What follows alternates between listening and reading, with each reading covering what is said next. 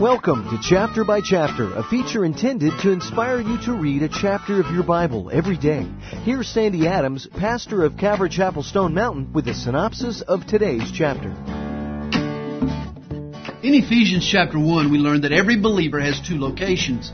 Physically, I live in Atlanta. Spiritually, I live in Christ. Wherever you live, there's certain natural advantages that accompany your location. Perks and privileges that cost you nothing, that just come with the turf. In Christ, we're blessed with all spiritual blessings. If you're in Christ, you're a spiritual tycoon. The key to living a victorious Christian life is to realize who you are and what you have in Christ. My dad didn't browse through the maternity ward to pick out the baby he liked. When I was born, they laid me in his arms and told him he was stuck. He had no choice, yet he loves me. God did have a choice, and yet he still chose me. God loves us. We've been adopted, accepted, redeemed, given an inheritance, saved and sealed in Christ. The Spirit has been given to us as a little taste of heaven right here on earth. And all these blessings have come to us not because of our performance, but because of our position. They come with the turf and belong to those who are in Christ Jesus.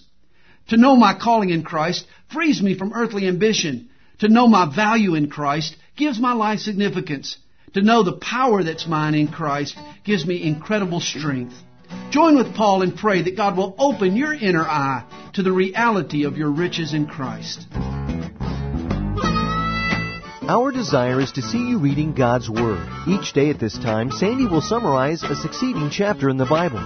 If you would like a tape containing Pastor Sandy's complete study of today's chapter, call us at Calvary Chapel Stone Mountain. The number is 8777 by chap. That's 8777 BYCHAP or on the web at calvarychapelstonemountain.com.